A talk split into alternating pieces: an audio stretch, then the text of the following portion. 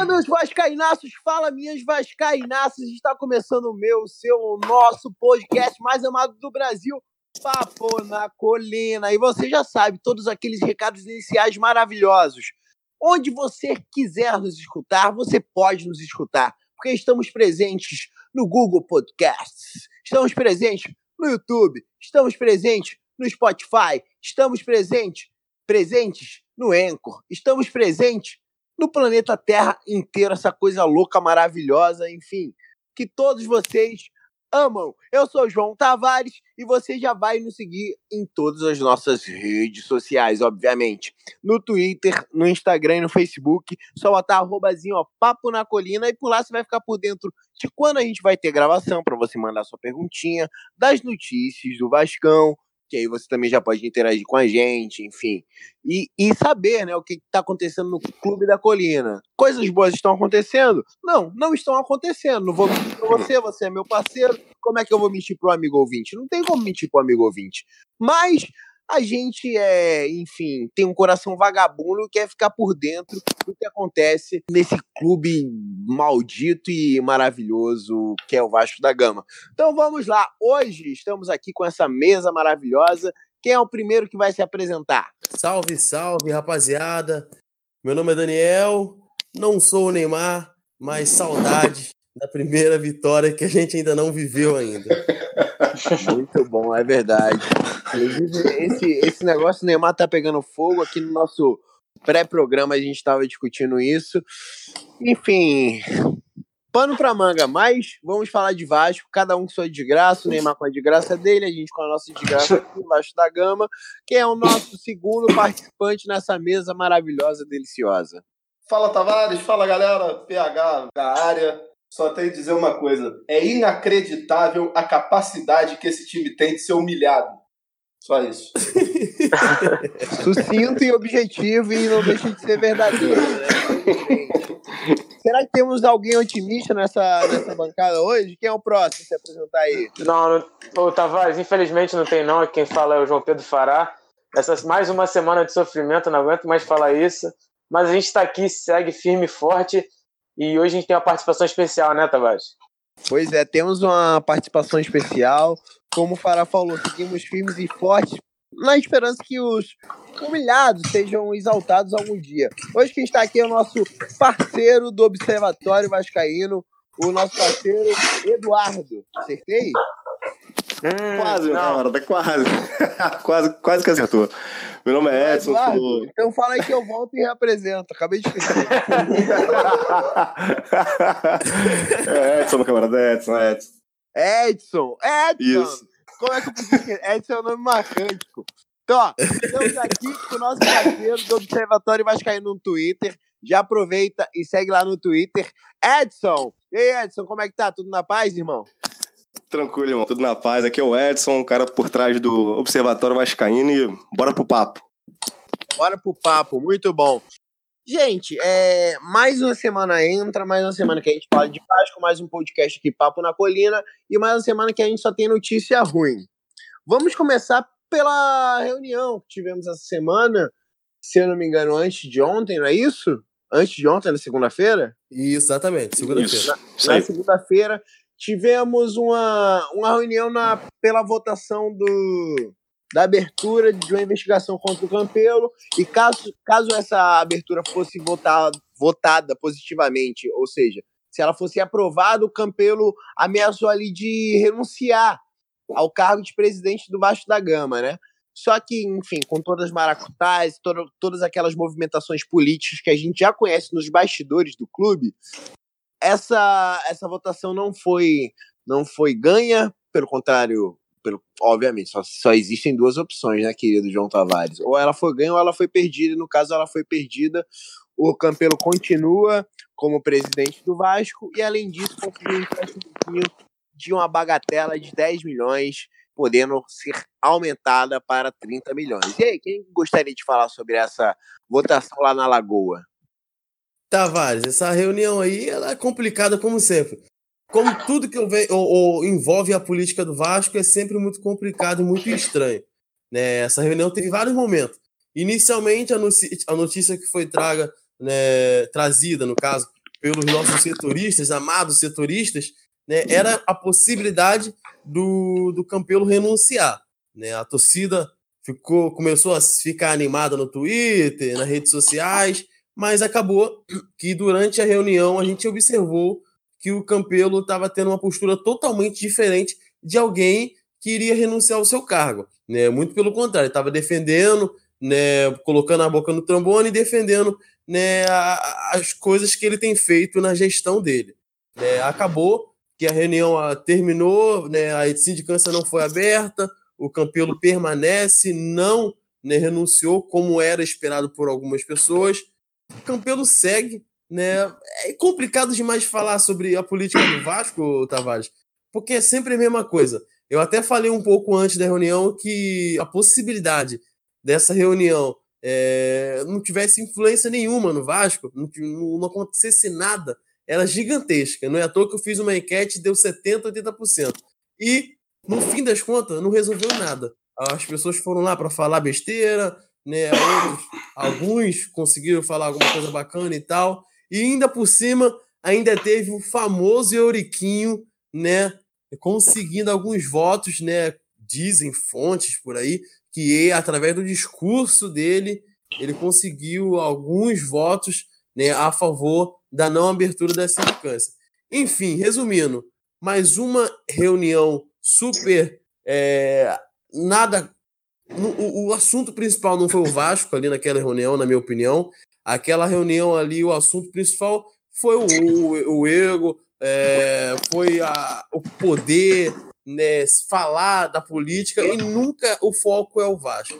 A única coisa que o foco foi o Vasco foi a aprovação dos 10 milhões, que ainda tem 20 milhões para ser aceito. Enquanto essa reunião não tiver foco no Vasco, essas reuniões, no caso, não tiverem foco no Vasco, no clube de regatas Vasco da Gama, vai continuar sendo dessa forma, Tavares. Pois é, enfim, é... eu tenho uma opinião, enfim, muito forte sobre o conselho do Vasco, os beneméritos, só que eu não quero falar nada agora não, eu quero ouvir um pouco mais os amigos, porque é mais uma reunião, mais um vexame para o Vasco. A gente flertou ali com, com a queda de presidente, que, enfim, seria, eu acho que seria positivo para o Vasco, porque, o, enfim, ninguém comanda o Vasco atualmente. O Vasco é um dos clubes mais sem comando que eu já vi na vida. Mas, o PH, fala aí o que, que você achou desse, dessa, dessa reunião aí, para abrir ou não abrir a sindicância contra o campeão. Então, Tavares, eu acho que tem uma série de coisas aí para a gente é, a primeira. Primeiro é importante a gente pontuar aqui que a, muito se falou da sindicância e tal, e a, a sindicância tratava de uma denúncia de 60 conselheiros, dando conta de que o Campelo não honrou acordos judiciais com funcionários, que é uma história que já tinha rolado um tempo atrás, né? E assim, é mais uma da série de irregularidades que, que a administração do Campelo está tá sendo acusada. A impressão que a gente tem é que o Vasco é um navio à deriva, né? Porque é, é, é impressionante a incapacidade do, do Campelo controlar o clube, né? Tanto politicamente, que a gente vê que toda votação do conselho, toda votação do conselho, ele precisa se agarrar ou no Vasco, ou no Casaca, ou em algum grupo para conseguir se sustentar. Né? É, na gestão do clube, pedindo empréstimo toda hora, pedindo antecipação de receita, é, não conseguindo aumentar a capacidade de investimento. E, enfim, no futebol, a gente vê o resultado em campo. Né? Então, é, é, é um descontrole completo, absoluto. E o pior, a situação é tão grave no Vasco que você tem um conselho fragmentado como nunca, e o Campelo faz o que fez nessa, nessa última reunião, que foi o quê? Ele usa a carta Roberto Monteiro, né? Ele olha, ele diz, ó, se vocês quiserem me investigar, eu vou renunciar Exatamente eu vou renunciar.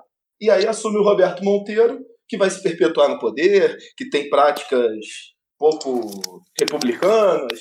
E aí, Exatamente. O medo, o medo de, de um cara como esse, enfim, com, com toda essa ambição, né, pelo menos a suposta ambição, assumir, faz com que o Campelo se mantenha no poder dessa forma, desgastado, votação após votação, fazendo o torcedor acompanhar a votação de conselho, que é um negócio inacreditável Deve ser o único time do Brasil que o torcedor fica de noite no Twitter, uma segunda-feira de noite acompanhando reunião de conselho. Coisa de maluco isso. Né? É uma coisa inacreditável, cara. É, é, é, é, bem o ponto que o Vasco chegou. É fundo do poço. É, e assim, eu não, não consigo dizer se foi uma solução boa ou ruim o campeão continuar, porque a alternativa seria ruim e a continuidade é, do campeão verdade. também é ruim. Então eu acho basicamente isso. e nosso querido Edson, nosso convidado Edson aí do Observatório Vascaíno, mais uma vez, enfim, o apresentando. Qual a sua opinião sobre a, a, a nossa reunião aí de segunda-feira? Meu amigo Tavares, é o seguinte, eu vou seguir um pouco na linha do que o, o PH já levantou, porque eu quero só trazer essa reflexão também, porque a verdade é que o Campelo tem feito uma série de uma série de coisas que, na verdade, vão, não vão muito de encontro ao discurso que ele sempre pregou na época de eleição, de trazer um Vasco mais transparente e tal. E o, o processo de sindicância, que talvez fosse aberto, serviria para trazer, para tirar um pouco o Campelo da zona de conforto, colocar o Campelo um pouco nos holofotes, de uma certa fiscalização mais, mais rigorosa.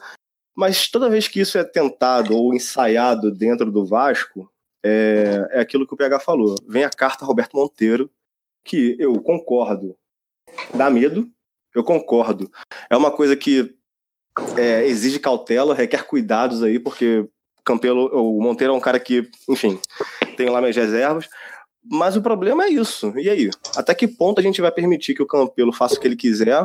Até que ponto a gente vai permitir que o Campelo estique essa corda da, da, da, da liberdade da gestão para fazer o bem e o mal? A, a, troco dele ficar usando a carta do Roberto Monteiro toda vez que surgir alguém para fazer o papel dele, porque na verdade o papel do Conselho Deliberativo é o quê? É legislar e fiscalizar a atuação da diretoria administrativa. Só que toda vez que alguém tenta fiscalizar, não deixa, porque ah, Roberto Monteiro está ali na, as sombras, podendo a qualquer momento assumir o poder do Vasco. Fica complicado, fica complicado demais a gente conseguir pensar num Vasco, ou pelo menos numa gestão do Campelo, que seja que ela esteja submetida ao escrutínio do conselho, submetida ao escrutínio da torcida, dos sócios, porque transparência tem muito pouco. E quando toda vez que você tenta, na verdade, abrir uma sindicância, abrir um processo um pouco mais rigoroso de fiscalização, a gente não consegue, por quê? Ah, porque Roberto Monteiro. Não, Edson, só uma coisa, só um detalhe. Quando você estava falando. Pode falar, é, cara. O, o, a, a, o medo é tão é tão presente que assim o, o Campelo usa isso sendo uma costela da identidade Vasco, do grupo que o Monteiro representava, né? Exatamente ele foi isso. candidato inicialmente. Exatamente isso. Vasco. Exatamente isso. Tal, como a Cruzada e tal, mas pela identidade Vasco, principalmente. Exatamente. E tem uma jogada ensaiada aí do pessoal do pessoal do Casaca, com o pessoal do Identidade Vasco, de pegar, usar a, a Sempre Vasco como bode expiatório. Porque, na verdade, Sim o que está acontecendo aí é, é, é, um grande resultado, é um grande produto de um golpe que foi dado lá no dia 18 de agosto, de janeiro de 2018. E uh, tudo que acontece de ruim agora, tanto a Identidade Vasco acusa a omissão da Sempre Vasco, quanto o, a, o Casaca vai falar que, na verdade, o Campelo sempre foi da chapa da Sempre Vasco. E os culpados, eles ficam meio que eles ficam meio que blindados. Isso é muito perigoso na política, muito, principalmente na política do Vasco. Não, é... né?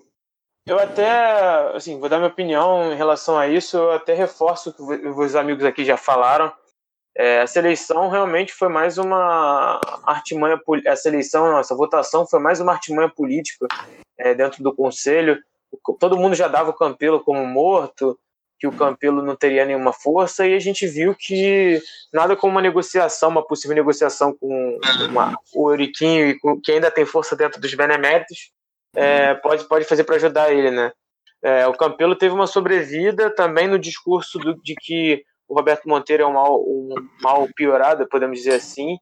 O que, assim, eu não, não discordo, mas, mas também não pode ser. Ele não pode deixar de ser alvo de qualquer tipo de investigação. A, oposição está ali para fiscalizar e, enfim, é, ficar em cima do presidente caso ele cometa alguma irregularidade, né? Tem é várias é denúncias existem várias denúncias que eu mesmo tive, assim, tive acesso de pessoas que ganhavam 3 mil reais e que chegaram na justiça e não tiveram, por exemplo, cumprimento de, desses acordos. Então, é, são é uma das denúncias, né, das três denúncias que foram apresentadas. Então, assim, o presidente está com carta branca para fazer o que quiser. Eu acho que ele teve uma, uma sobrevida, mas não sei até quando isso vai durar, porque o futebol influencia. Então, exato, o futebol influencia muito. Será que o Euriquinho vai ficar com a pasta também? Não sei. Aí são, são é, é um tema para o futuro, né? É, eu tenho medo do Euriquinho, cara. Não, e, e, pelo que consta, né, o Daniel falou, o Euriquinho é, saiu aí com um discurso ponderado e tal. Dizem até que conseguiu virar voto, né? É, mas eu não sei até que ponto até que ponto vai a influência dele enquanto liderança, ele pessoalmente. Mas nos bastidores eu acho que ele pode ter acertado o tom internamente, né? Lá dentro do conselho e tal. Não estou dizendo que ele é que ele é bom e tal, pelo amor de Deus. Mas Porque vamos é um problema, é um problema. Acertar o, dom, o tom dentro do conselho não quer dizer muita coisa, né? Não, exatamente. É, as pessoas reclamam e as pessoas de dentro do Vasco reclamam, reclamam que se batem se bate muito nos conselheiros, mas cá entre nós. Se a gente pegar os últimos 25 anos, os caras só fizeram merda.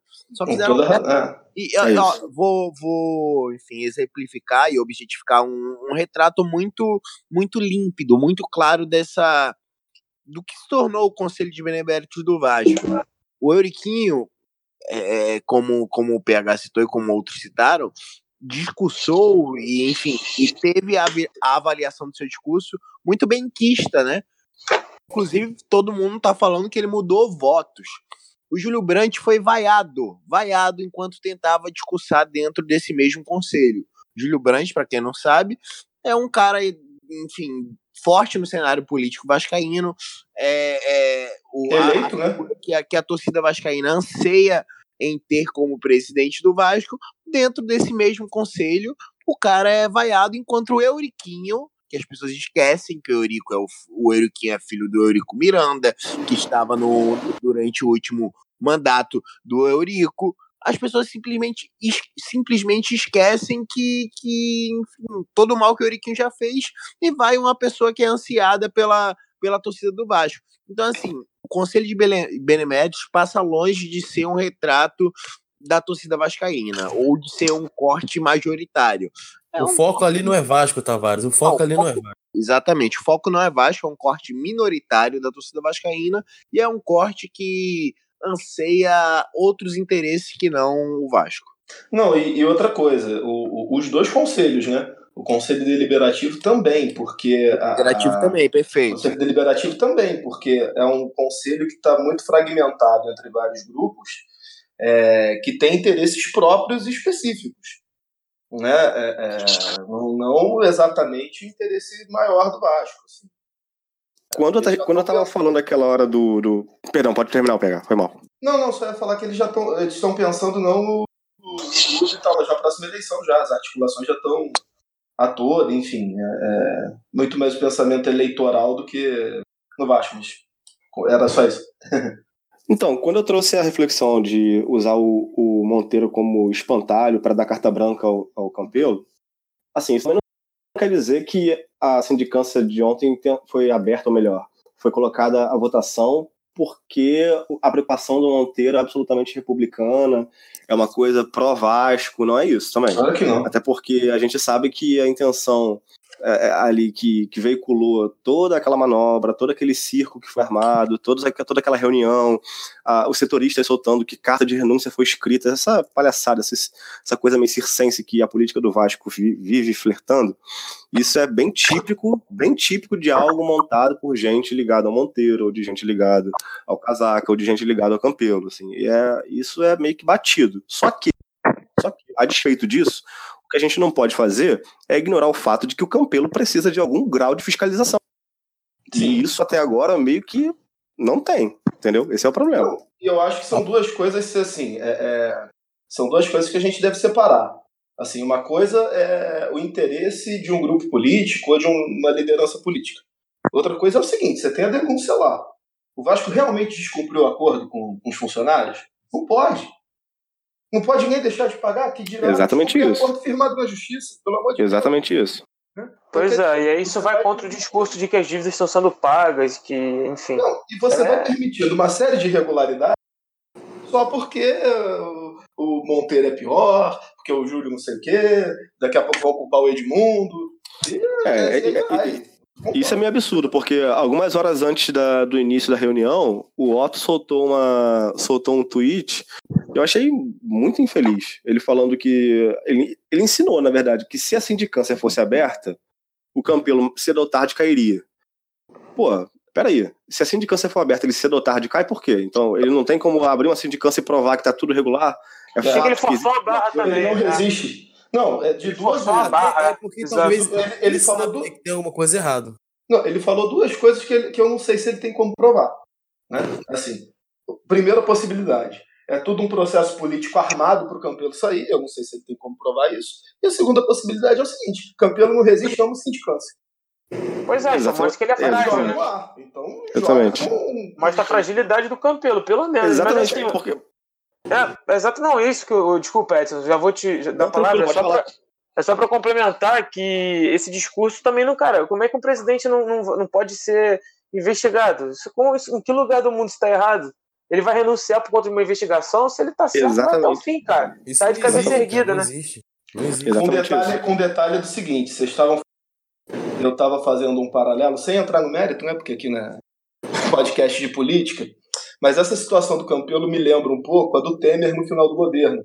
Que ele estava com, com as denúncias lá para serem votadas e tal. Só que tem uma diferença. E o Congresso não aprovou, né? Porque resultaria no afastamento dele e tal.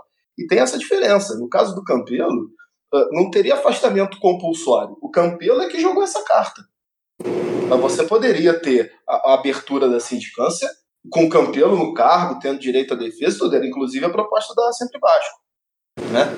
É, então, assim, Exatamente. qual o problema de se investigar? Né? É, Ele foi esperto, né, é, pegar em abrir a hipótese de renunciar e automaticamente o Roberto Monteiro assumiu claro. o clube. Ele foi muito esperto. Exatamente isso, Daniel. A verdade é que a gente acha que o Campelo é bobo. Bom, o Campelo não é bobo nem aqui nem na China. Não, É, só- não leva a volta de otário, né? É, pois é. Exatamente. Otário, pois é. é. Mas isso, assim, me remete muito a, a- a- ao Campelo, se- enfim, estar na posição de ter, ter costas largas e ele tá cobrindo uma pá de merda de um monte de gente ali dentro. E aí, tipo, o fato dele ameaçar renunciar é, é, para virar voto contra essa abertura de sindicância, que é um completo absurdo, né? Se o presidente está fazendo tudo certo, enfim, pessoas estão querendo abrir sindicância, você vai lá e prova que não fez nada de errado. Então, assim, no, no meu entendimento, esse fato dele ameaçar uma renúncia e todo mundo votar pela não abertura da sindicância mostra que tá todo mundo coberto de merda até o pescoço lá dentro, entendeu? E o Ah, acho. tá, tá cobrindo, enfim, uma merda de, um, de uma galera lá. O que é Política brasileira, né? A gente sabe como funciona. é, pois é, a gente sabe como funciona até pelo retrato da política no Brasil, como o PH bem mencionou. Mas Pois é. tocando, tocando o barco ainda sobre a reunião, além dele ter conseguido a, a, a negação, né, ou então a não abertura da sindicância, rolou também uma aprovação de empréstimo de do- de 10 milhões para ajustar as contas, para colocar as contas em dias, que pode, que pode chegar a 30 milhões. E aí? Vai resolver os problemas do Vasco? O Vasco vai se afogar ainda mais? É, Tavares, é, é a realidade do Vasco hoje em dia. Infelizmente, a realidade de gestões e gestões, né, desde a época de Dinamite, ah, anteriormente também junto com o Eurico Miranda. Enfim, é, a realidade do Vasco é essa. O Vasco precisa de empréstimos né, para conseguir viver, né, conseguir ainda ser Vasco da Gama. E essa é a realidade. Né? O que nos entristece, porque se fosse uma gestão diferente, talvez hoje o Vasco não precisaria disso. Né? Eu vou dar um exemplo. É, o Brasil jogou hoje, a seleção né, de base jogou hoje, hoje e o Paulinho jogou muito, é, Mateus, Mateus, o Mateus Vital jogou muito. Por que hoje eles não são do Vasco? Porque o Vasco precisou em algum momento vender esses jogadores para conseguir ter dinheiro. Simples assim. E por que eles, preci eles precisaram de dinheiro? Porque não tem uma gestão boa. O Vasco hoje é, vende almoço para comprar janta e vice-versa. Né? O Vasco está tirando receitas que seria daqui a um ano, daqui a um ano e meio, né? pegando para pagar, pagar as coisas de hoje, de 2019. Coisas que o Vasco receberia em 2020.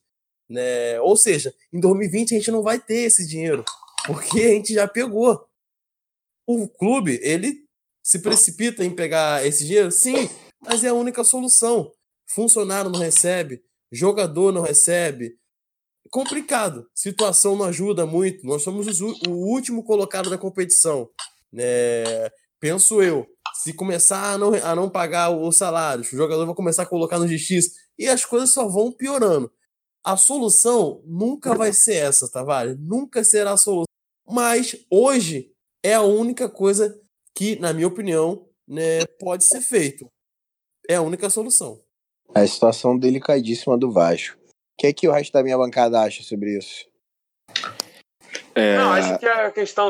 Vai lá, segue, meu amigo. Pode seguir, por favor. Não, acho que a questão do empréstimo é, é aquela roda gigante que nunca, nunca tem fim, né? É, o Vasco fica girando, girando, girando, não sai do lugar. O, é um clube que não.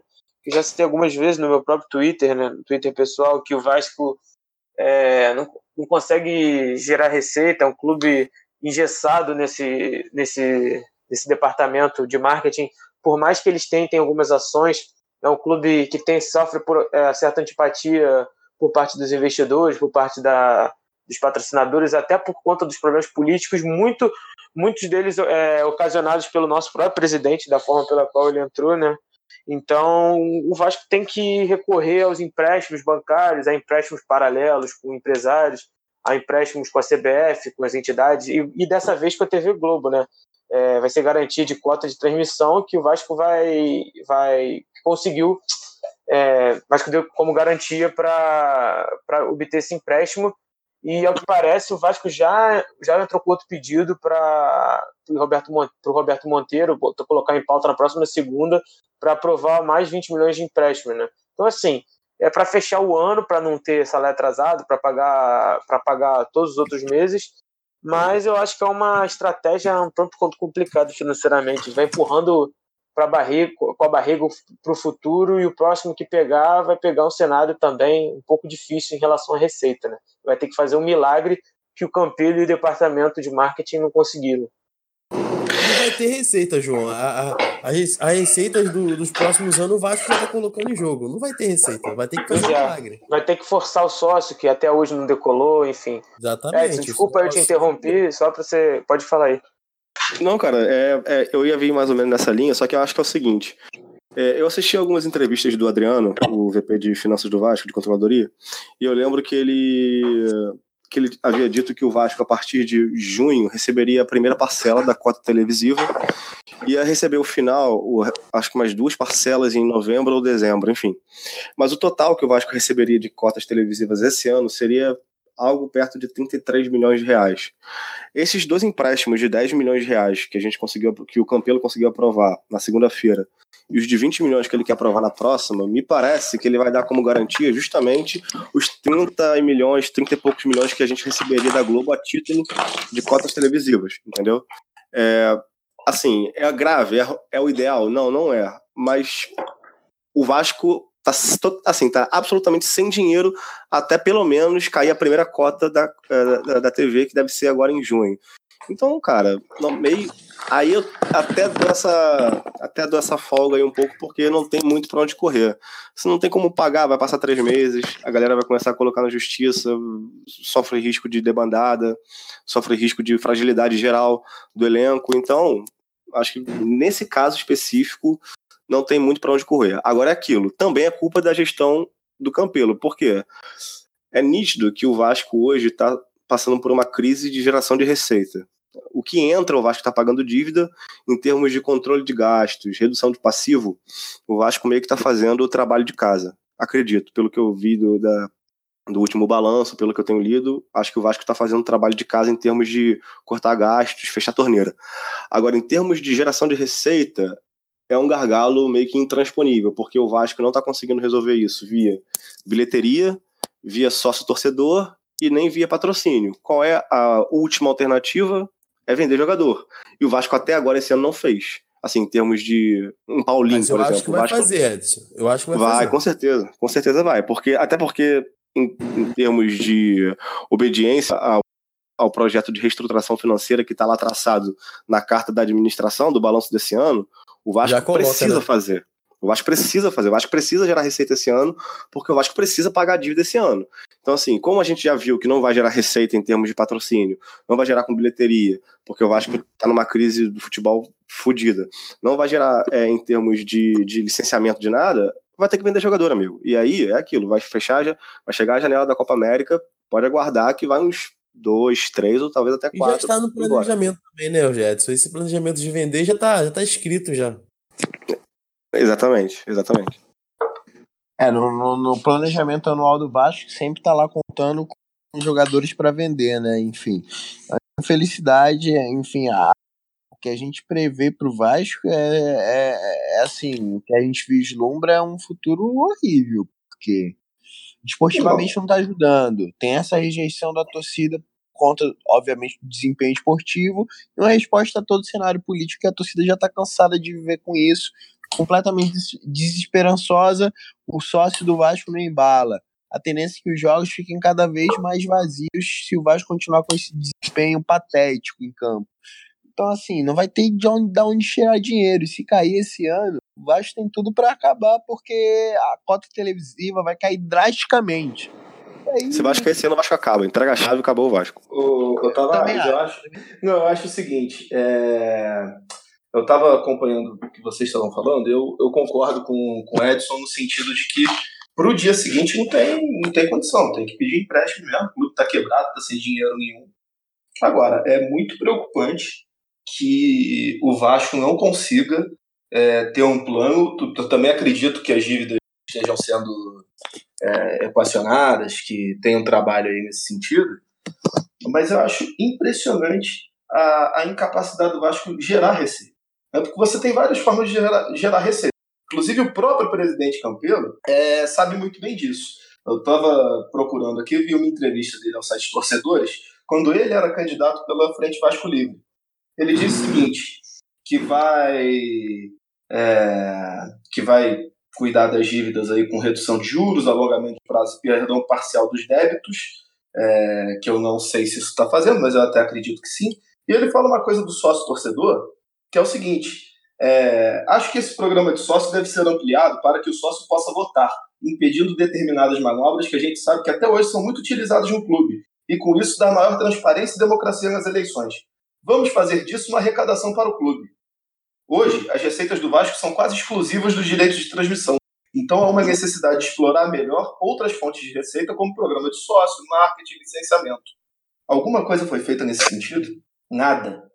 Nada. Na, o contrato nadinha. com a Diadora tá aí, que só faz camisa. O Vasco não tem é, é, produto, O Vasco- assim, o Vasco poderia ser... as camisas de jogo. Isso é um completo Pois é. absurdo. Pois é, é uma, é uma, é uma, é uma marca, né? Que podia ser muito mais bem explorada e não é. Você não vê nada oficial do Vasco sendo vendido por aí. Né? O programa de sócio torcedor não fez absolutamente nada, nem propôs. Porque aí tem aquilo, né? Ah, não, mas é, eu adoraria que o sócio pudesse votar, mas é difícil fazer isso no conselho. Não propôs. Fez uma proposta de sócio, sócio, sócio geral que é ridícula com preço alto, que não, não permite o, o, o torcedor comprar a ideia e ver que agora vai ser diferente, agora vai, vai ter credibilidade, agora ele vai poder votar. E, e outra coisa, não traz também, traz muito pouca vantagem para quem é de fora do Rio, que é outra coisa que se discutia muito na campanha, o próprio Campelo falava muito na campanha, e a gente sabe que, enfim, 70%, 80% do torcida do Vasco está fora do Rio. Então, eu não vejo, né? E outros patrocínios, é, muito patrocínio pontual, que a gente não sabe o valor questão estratégica, mas pelo que a gente vê é muito pequeno. Esse patrocínio da BMG, é, numa realidade adversa e tal, tudo bem, mas que também não, não, é um valor assim que tire o Vasco do sufoco, pelo contrário, depende de desempenho ainda. É, e essa dependência de cota de televisão. Né? O Vasco não tem condição de fazer qualquer negociação, porque depende exclusivamente de cota de televisão. É um absurdo. E eu também concordo, se cair, acaba. É isso, exatamente. E rapidinho, só falando um pouquinho sobre o plano de sócio, é, sócio do Vasco, Cara, assim, eu sempre tive uma opinião. Faz um, um plano bacana para esse pessoal que mora fora do Rio, porque a maior torcida do Vasco não está no Rio de Janeiro, a gente sabe muito bem disso. O, a torcida do Vasco está espalhada por todo o canto do Brasil. Cara, faz um preço bacana. Final do ano, dá uma camisa oficial para esse cara, cara. Isso vai incentivar pra caramba. São tipos de jogadas que vai trazer o torcedor para si e, e, e, vai fazer que o torcedor assine esse plano. Né? Não sei se vocês concordam comigo, mas hoje o, o, o plano que, e é, para esse pessoal fora do Rio, não tem uma coisa, não tem nada de interessante. Né? É. Não me cativaria se eu fosse fora do Rio. Daniel, eu concordo e eu vou além. A gente tem tempo, né? É, eu acho o seguinte: é, todo torcedor do Vasco ama o Vasco, consome o Vasco, tal, não sei o quê. Agora, o plano do sócio torcedor é um produto. Você não vai fazer uma doação mensal de 30, 40, 50 reais sem ter nenhuma vantagem. Pô, é uma relação de troca, uma relação comercial. Então, se você tem um plano, é, mesmo para o cara aqui do Rio, que de repente não pode todo jogo, é, você pô, tem que oferecer algo competitivo, porque é um mercado. É um mercado. Então você tem que dar vantagem, tem que dar benefício, é, tem, que tem que estudar algo que seja vantajoso. E o mais importante, que o torcedor sinta credibilidade na hora de, de pagar. Exatamente. Esse é o ponto, esse é o ponto. Porque, eu, só fazer um, um comentário rapidinho sobre o sócio torcedor, eu vou discordar um pouco de vocês nesse ponto, porque, na, pelo menos a meu ver, para quem é do Rio, tá? Não tô nem falando do Off-Rio. Off-Rio eu acho que faz algum sentido. Mas para quem é do Rio, eu acho que esse programa de sócio torcedor é muito bom. Do Vasco. Eu acho muito bom mesmo, de verdade. Eu acho sócio gigante muito bom.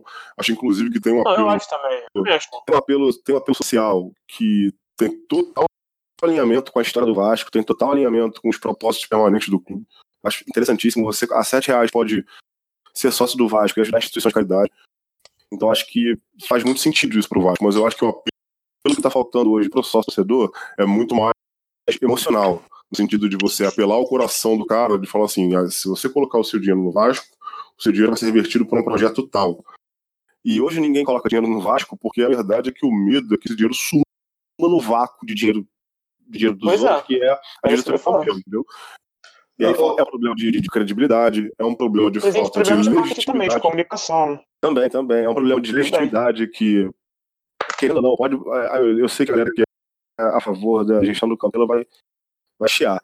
Mas, cara, não adianta. O torcedor do Vasco sabe mais ou menos da história do clube, sabe mais ou menos o que está acontecendo. E, cara, o Campelo, ele não tem, ele não tem amparo, ele não tem apoio, ele não tem nem um pouco de simpatia da torcida do Vasco. E não vai ter. Até 2020, até o momento em que ele entregar a faixa e sair do Vasco, ele não vai ter. E isso é uma coisa que, tá, que inibe muita gente de, de aderir ao plano de sócio. Mas, Edson, é, o que eu falei foi muito mais, muito mais voltado ao, ao off-rio, né? Mas Exatamente. tem um detalhe aí também, cara. Que não é assim. É, oferecer desconto em ingresso de jogo tal, muito bom. Plano mais barato, muito bom. Mas é o que eu, o que eu li aqui da, da entrevista do campo. Eu acho o seguinte: depois da eleição da forma como foi feita, se você tivesse um plano de sócio torcedor, que podia ter ser mais caro. Que, que não acontece em outros clubes, no Fluminense você paga Sim. 30, 40 reais e vota, pode ser até mais caro um pouco. Mas menos do que o sócio geral, nesse preço, o, o Vascaíno, ele quer participar do processo. Essa é a diferença. Então eu acho que vantagem para o torcedor do Vasco é você ter um plano que dê direito ao voto. Esse é o ponto. Acho que o grande ativo Esse que você é poderia a, agregar ao sócio torcedor do Vasco hoje é direito ao voto. Você concorda Gente, contigo plenamente. Porque fora do Rio é difícil, é claro, o cara não vai da, pra cá pro Rio pra votar, é complicado. Gente, é o seguinte, é, assim, no Fluminense, com 35 reais de você votar, tem que botar limite, sei lá, dois anos de, de, de sócio torcedor. Que coloque. Mas é do jogo. 35 no, 35 reais no Fluminense você vota. No Internacional você vota pela internet. Isso que o Vasco faz enfim, de um processo tão retrógrado, de uma coisa tão passada, que a gente já tá tão adaptado a. Não, tudo bem, se você é do Rio, vota, se você não é, não vota. Isso não existe em lugar nenhum do mundo, cara. Pô, a gente tá na era digital, século XXI, pelo amor de Deus, idade pós-moderna. Não é nem a idade moderna, mas pós-moderna. Você concorda com o João? Concordo. concordo. Não existe, cara. Isso não existe. Aí um monte de velho lá de graça, sabe, tá ligado? Que vive as custas do Vasco. Eu vou falar que vive as custas do Vasco, não, porque eu posso ser processado, enfim mas que visam vários outros fatores que não apenas e somente só o bem no Vasco, é, mandam e desmandam. São 300 velhos, não são só 300, são 200, porque tem, tem 100 que não conseguem andar, tem cadeira de roda, não conseguem nem ir até o Vasco botar sem se cagar nas calças, são 200 que vão lá e fodem a vida do clube, entendeu? Enquanto o Vasco compra uma torcida de 15, 20 milhões que não tem voz na porra do clube, porque o clube é uma porra de uma caixa preta desde a época, da época do Eurico. Então, assim, eu não acho o, o sócio do Vasco bom. Ah, é legal que você pode, pode entrar com 7 reais, enfim, tem uma parte destinada a projetos sociais. Legal, isso condiz com a história do Vasco, condiz. Mas desculpe, o, o clube é um, uma puta de uma caixa preta, cara. Isso não é atrativo. Isso, isso inclusive, é, é o discurso que é muito vendido por, por Campeiro, que foi vendido pelo, pelo Eurico. Ah, e, e é vendido por um monte de debilóides na internet que eu tenho vontade de socar, cara. Ah, não, se você é vascaíno de verdade, você vai ajudar. Qual é a sua desculpa para virar sócio? Quem é Vasco ajuda. Pô, eu odeio esse discurso também. Odeio. É uma Vasco é sempre Vasco. Não É tem como relação você comercial, se associar dessa forma. Relação comercial. Se eu tiro dinheiro do meu bolso, Isso. se eu tiro dinheiro do meu bolso, seja 7 reais, 10 reais, 15 reais, é uma relação comercial. Cara, me dá um chaveiro por mês. Me dá alguma coisa por mês. Não existe é, é, esse papinho aí. Quem ama o Vasco vai fazer tudo pelo Vasco. Vai dar o cu pelo Vasco. A gente pelo Vasco. É Programa pra família brasileira. Não, mas eu, eu, eu acho esse discurso totalmente é isso descolado da realidade. Eu acho totalmente descolado da realidade. Eu, eu tenho uma opinião diferente em relação ao, ao programa em si. E ele tem problemas, tá? Porque, na verdade, o ticket médio desse programa eu duvido muito que seja alto. Eu acho que o Vasco ganha pouquíssimo com ele em relação à quantidade de sócios que tem. Tem 23, 24, 25 mil sócios, sei lá quanto é que tem. Mas eu imagino que deva arrecadar menos do que deveria para a quantidade de sócios que tem. Fortaleza, gente. Fortaleza passou nove anos na Série C. Fortaleza tem 30 mil sócios. É inexplicável. Aliás, é bem explicável. Porque o Vasco é uma porra de uma caixa preta. E Nesse, nesse ponto eu concordo contigo. Falta, mas, mas eu acho que isso vai muito dentro do que eu tava falando, que falta incentivo emocional, falta apelo emocional, cara. Falta mexer com o coração do cara, com o coração do Vascaíno. E pra mexer com o coração do Vascaíno, amigo, tem que fazer uma coisa muito diferente do que tá sendo feito. Eu discordo, cara. Eu discordo. Eu, eu acho que, mano, a gente, eu acho que tem uma cultura de 25 anos aí que só se mexe com o coração do cara. Você vai virar sócio baseado no seu amor pelo Vasco. Há 25 anos é esse papo. Não existe uma estrutura social pro cara. Não existe. Olha, vai, ó, se você virar sócio, você vai ter isso de vantagem, vai ser não sei o que lá, você vai ser integrado ao clube, vai ter uma pelada de sócio, não sei o que lá. Hoje, jogar pelada sem pagar mil pratas. Aí você vai poder votar. Não, Ou ser não amigo, né? existe, cara. Isso não existe. Esse papo de amor pra mim não cola, cara. Assim, em qualquer lugar do mundo, se você virar sócio, é uma relação comercial, você tem, tem, tem vantagens também, entendeu? Se você for apelar só pro amor, cara, não, não se sustenta. Não se sustenta e eu Mas não eu concordo acho... contigo, cara. Eu, a parada de apelo O emocional que eu tô o falando. acaba. É, é porque a parada de apelo emocional que eu tô falando não é tanto assim de você querer convencer o cara pelo amor ao Vasco. É de você dar ao cara um. É como se fosse dar ao cara uma prerrogativa emocional pra ele acreditar que vai dar certo. Alguma É, coisa. Isso, é- Eu isso acho- é um eu discurso eu- do eu próprio, Ah, O mas ânimo, né? do próprio marketing que gera muito conflito, né? No, Não, no marketing esportivo. É isso, em é relação à à- à paixão, em relação à fidelização, como se fosse um cliente, sabe? Eu entendo dois pontos É de vista. isso. Assim, eu até É concordo em certa parte, certas partes com cada um, mas é um discurso que gera, cara, gera muito conflito. Não, muito eu, eu tô entendendo, eu tô entendendo que o Edson não conheço né, outro que resume mais. Acho que o que o torcedor quer ter é sensação de pertencimento. Né? Acho que é isso que você tá falando. É exatamente isso, meu amigo. Exatamente isso. É isso, o cara não se vê dentro do Vasco, não se vê de Não, como isso, é isso a gente gerido. tá super Eu acho que alinhado. essa- eu acho- tá mas é, é essa a questão. E outra, esse negócio de ser sócio por amor e tal, desculpa, quanto tá a joia do sócio geral mesmo? 2 mil? Se isso, Isso. aí for amor, se Pois isso é, aí for amor. Pois é, aí hoje, um perfil que eu não, não vejo ao caso citar, mas que também não é discurso só desse cara. Eu já vi um monte de gente e toda hora volta isso que vocês falaram. Você já é sócio do clube? Você vota? Como se fosse fácil, num país com uma crise econômica gigantesca, com desemprego absurdo, o cidadão tirar dois mil reais em sei lá quantas parcelas, dá para um clube de futebol para poder votar no clube. Ah, ah, Gente, pelo amor de Deus. É de uma desconexão com a realidade absurda. Exatamente isso aí. Isso é de uma alienação total, na minha opinião. E é exigir do torcedor algo que é- é- não é assim, cara. Não é assim. Você tem que dar condição do cara poder votar. do. Se você tivesse um plano mais barato e, o ca- e fosse um fracasso, aí beleza, eu até entenderia.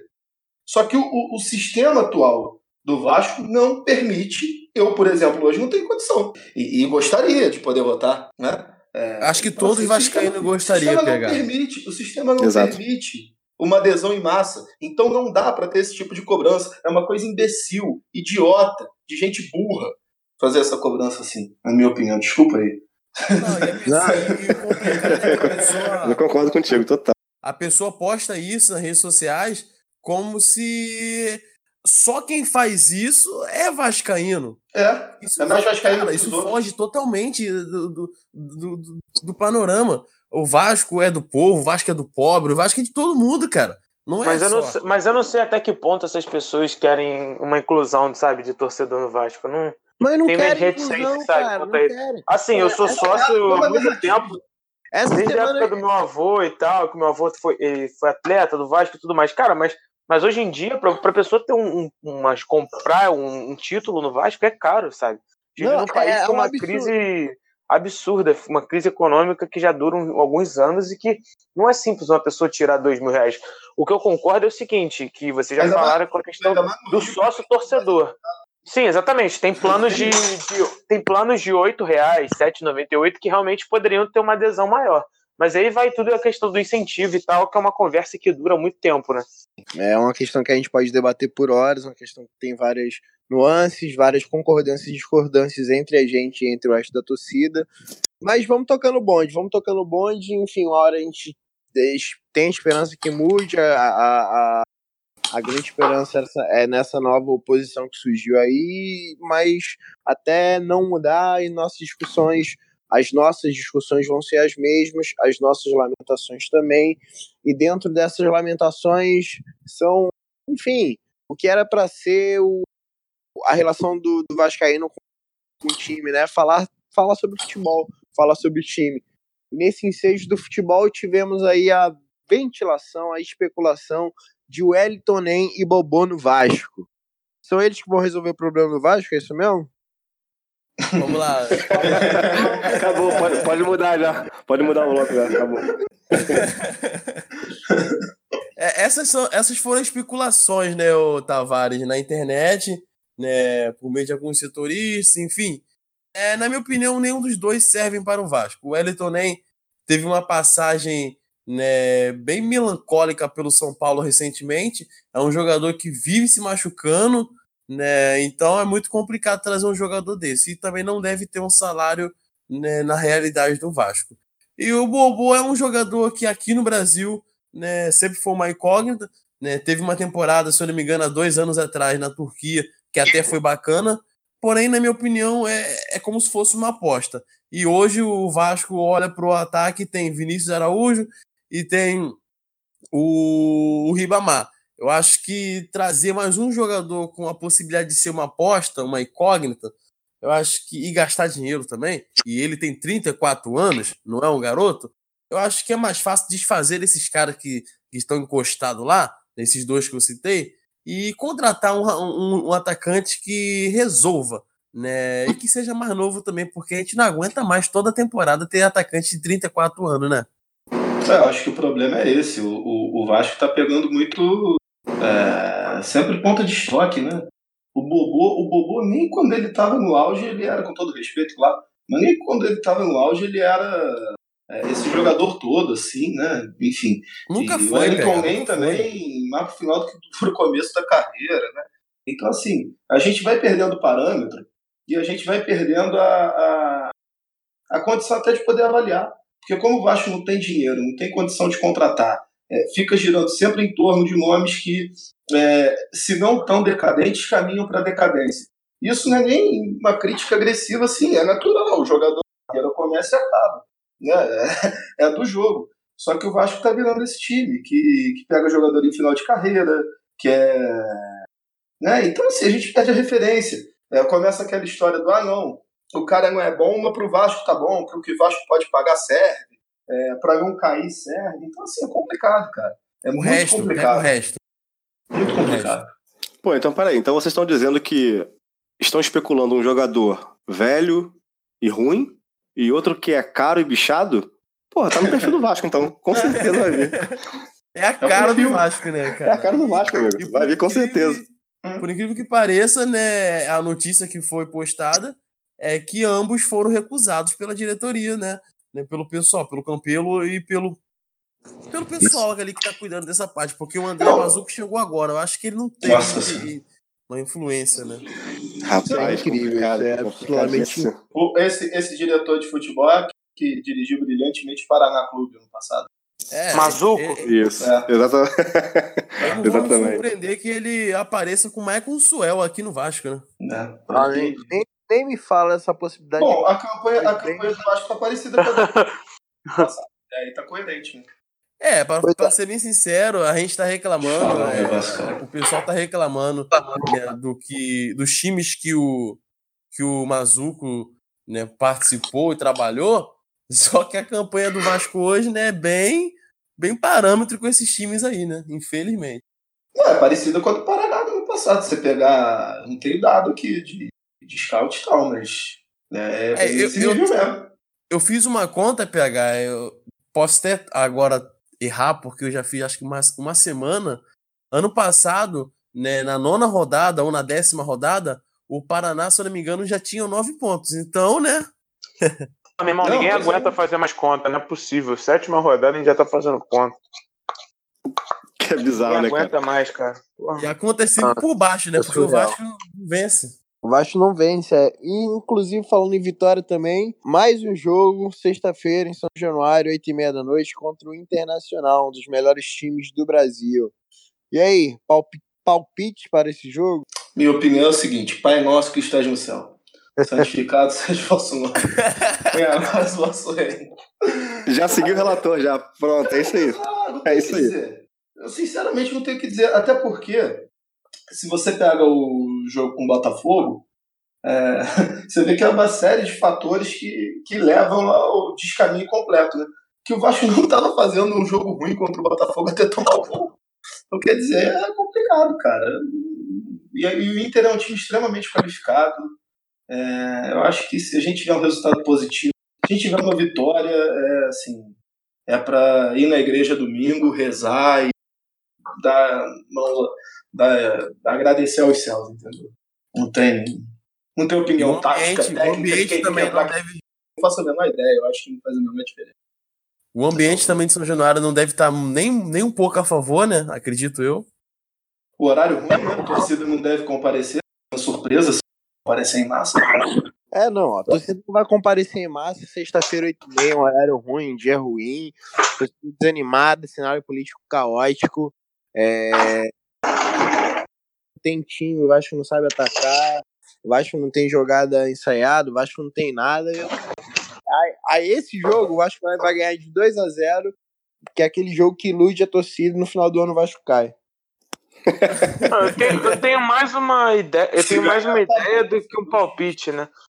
Eu acho que a gente pode, a torcida aí no hotel do Inter, fazer um bloqueio enorme humano, assim, uma barreira humana, os caras não conseguirem chegar a tempo É. do jogo e a gente ganhar de WO. Tem essa Mas não possibilidade. é, mas não é, mas não é pra gente deixar Não. isso. Exatamente. Não, não pode passar. Arruma uma- qualquer coisa na po- porta do hotel, cancela o jogo. Não, a brincadeira Olha, da é- parte, assim, vai ser um jogo muito, vai ser um jogo muito difícil. Eu acho que vai ser, cara, realmente com com o futebol que a gente vem jogando, todo jogo é difícil, né? Mas a gente jogou melhor que o Botafogo nesse primeiro tempo, até os 20 minutos eu achei que a gente foi bem bom. Só que, assim, a gente joga bem, joga bem, martela, bate na trave agora e não entra, né? E vai ser um jogo que vai ser 1 a 0 Vasco, é, com gol do Thiago Reis. Rapaz, o, o João, o João Fará ele tá até muito confiante, mas a, a verdade é que quando o Vasco joga mal, ele perde, quando joga bem, ele perde, quando não joga bem, ele também perde. Então a gente nunca sabe quando a vitória vai vir. Quando o Vasco está jogando mal, ele perde. E quando está jogando bem, parece que está jogando mal. É tipo aquela, aquela frase, né, cara? De longe você é feio, de perto você é mais feio ainda. É. De perto parece De estar de lo- longe. De longe o Vasco é É, ruim, de perto parece que está de longe. Não, e o- Cara, a recuperação, é, é, eu acho que o Luxemburgo, dentro das possibilidades dele, está conseguindo arrumar o time. Só que é muita deficiência técnica, que não depende de organização tática, e é muito lento, e, e com o campeonato no meio. Então, assim, é desesperador isso. Que você vê um sinal de uma pequena de uma melhora, né? Continuada um pouquinho aqui, um pouquinho ali, você vê uma coisinha com o Havaí que dá para destacar, uma coisa com o Botafogo e tal, com o campeonato no meio, na sétima, oitava rodada, o time sem ganhar. É desesperador. É des... A sensação que eu tenho é que esse time vai estar ajustado em janeiro. É, é por aí.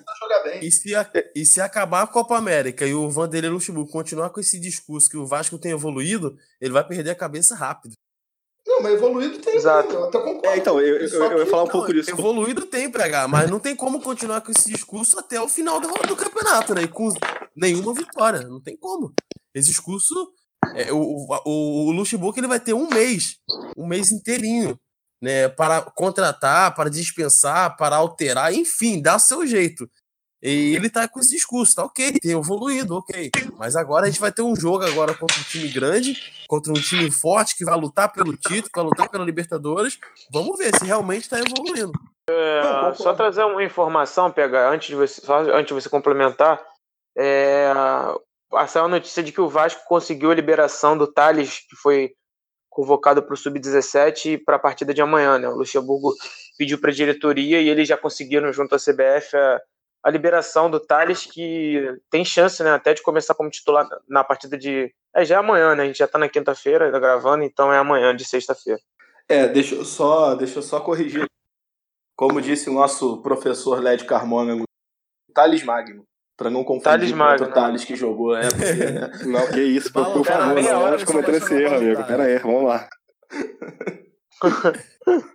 Senão o pessoal confunde com, com balotales. o bola, o bola Thales, né? Não, e não é bom, não é bom associar. Deixa ser Thales Magno e. Cara, eu, eu com relação. É com relação a esse time do Vasco aí, eu sou mais da opinião de que eu tô conseguindo enxergar a evolução que o Luxemburgo vive falando, assim. Só que o Vasco tá faltando muito poder de finalização e o Vasco simplesmente não tem laterais. De novo porque o Barcelos ele enganou no início do Carioca. A gente achou que, pô, pelo menos sabe bater falta, não sei o quê. Agora nem isso, ou seja, ele voltou a estaca zero de ser um completo inútil. E a gente não tem lateral direito, porque, né? O cara que tá jogando lateral direito vive frustrando a gente. Pô, na verdade, Edson, o Vasco não tem zagueiro, o Vasco não tem lateral, não tem volante, não tem meio de campo, não tem atacante. Pois é, pois nada. é. Não, no, no, papel a gente tem a melhor dupla de zaga do país, na minha opinião, que é o Breno e o Castan. Mas eles não jogam, então Exatamente. Complicado, né? Ambos estão É bom pra jogar assim no PES, no FIFA, isso aí. Exatamente. A melhor dupla de zaga e o pior departamento médico. Exatamente. E há anos, né, PH? Há anos já, né? Esse negócio cara, de é o Capres, que também era uma enganação. É, era um SPAC, o pessoal ficava lá 300 anos e não recuperava. E o Eurico vendia como exemplo. Ah, é, não dá, cara. Não tem condição. Inclusive, falando em departamento médico e fisiologia, Max Lopes me aparece magro hoje. Postou uma foto tá completamente magro. Ferlipo, Ferlipo. Ferlipo. É, um completo absurdo, cara. É, é, é, o tal comprometimento com, com o clube, né? Provavelmente. Porque é, o, o, jogador passou o, a temporada inteira, o início da temporada gordo, gordo demais, né, comprometendo o time dentro de campo e simplesmente aparece uma semana depois, né, com isso aí que vocês viram. É complicado. Acho que o Max ele deu uma perdida no se perdeu um pouco nesse negócio todo no final do, dessa relação entre Vasco e Max. Eu acho que o Max é jogador em atividade. Atua dessa forma. Ele assim, já não estava muito preocupado em, em, jogar futebol. O jogador que tá, acaba a carreira sem objetivo, é assim, tirando, tipo, o Romário, que tinha o negócio dos mil gols lá. Beleza, o cara tinha atração e tal, não sei o quê. Agora, quando o cara tá pro final da carreira, vai tocando barco, entendeu? Ainda mais no caso do Max, né? Não ia se preocupar.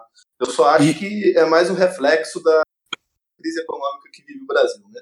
Max ficou desempregado, é, viu que o McDonald's está um absurdo de caro e parou um pouco e aí já conseguiu. E é complicado também porque o Maxi, é, não sei na, na, opinião de vocês, mas quando ele chegou aqui no Vasco, jogando bem, fazendo gol, ele tinha de tudo para terminar a carreira aqui no Vasco e, e terminar de forma né, bonita, de forma bacana, porque a torcida começou né, a apoiar o cara, abraçou e tal. Né, seria um, um tipo de jogador que poderia terminar a carreira aqui no Vasco, na minha opinião, super de boa, cara, mas se perdeu, né? Concordo totalmente com isso aí. Concordo muito. Então, amigos, estamos chegando no nosso podcast ou não estamos chegando ao final? Não, é, pergunta, né? Não tem pergunta aí? Não, não tem pergunta hoje. Hoje, é, hoje não, não tem não, então. Hoje, hoje não, porque os nossos internatos estão meio depressivos com o Vasco, então hoje não temos perguntas não. Mas então, eu, aí, quero, então, eu quero, eu quero um palpite aqui das pessoas nesse pod, desse podcast sobre o jogo do Vasco contra o Inter. Palpite. Vai lá, um a um. Um, um a um. É isso aí, gente. Infelizmente é um a um. PH. É, eu sigo, sigo o nosso diretor. Não tô apostando vitória sem conferir. Um a um, vamos ver. De repente, Vasco consegue. Agora que eu apostei, Vasco consegue ganhar. E aí, Pará? 1x0 Vasco, gol do Thiago Reis. Continuem torcendo contra.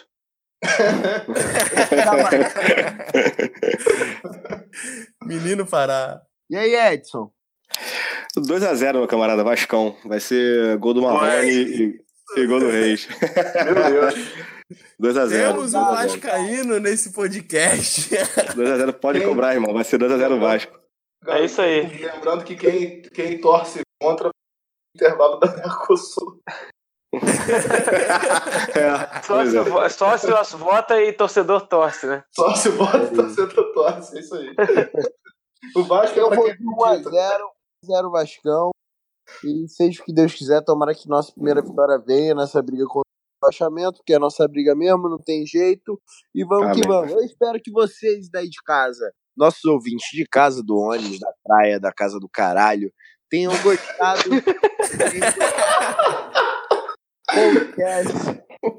Posso falar casa do caralho com de beneméritos, que dá no mesmo, né?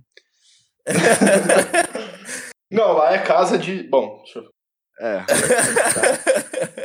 que presta outro tipo de serviço.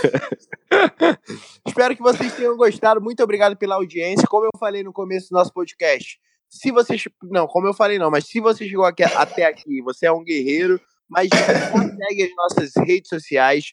Instagram, Twitter e Facebook, arroba Papo na Colina. Nós estaremos disponíveis aqui, aqui aonde? Não sei onde você está ouvindo, mas aqui no YouTube, aqui no Spotify, aqui no Anchor, aqui no Google Podcast e aqui no seu coração. Sempre é um prazer tê-los conosco. Eu sou o João Tavares. Foi um prazer tê-los aqui. Até a próxima. Beijo. Tchau. Até mais. É tóis.